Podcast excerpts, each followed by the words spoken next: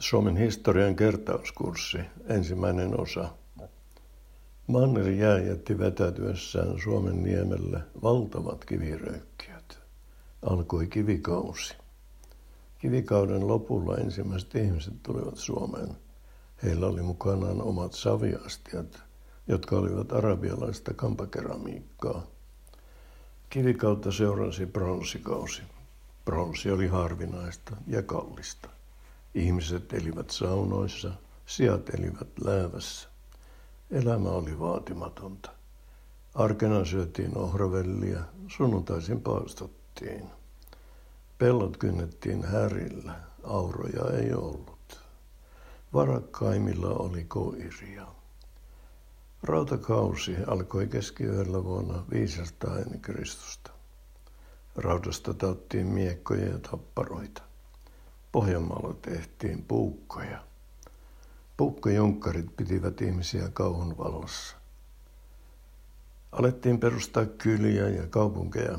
Kaksi taloa oli kylä, kolme oli kaupunki. Naiset pitivät nutturaa ja miehet tupeita. Kukaan ei pitänyt alushousuja. Ruotsista tuli ristiretkeläisiä. Ensimmäistä ristiretkeä ei oikeastaan ollut – joten mennään suoraan toiseen.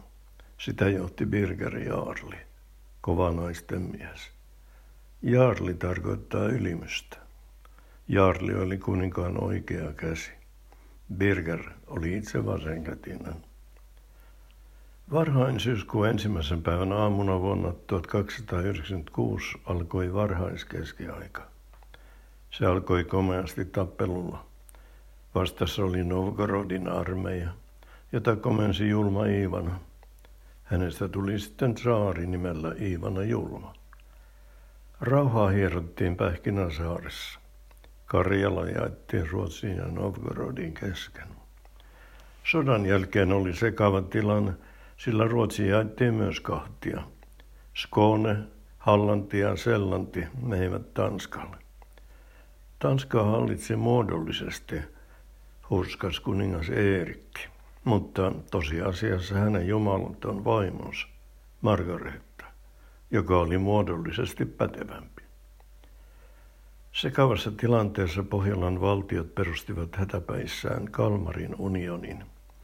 Se natisi liittoksissaan ja hajosi, kun Islanti joutui selvitystilaan. Ruotsi oli taas itsenäinen.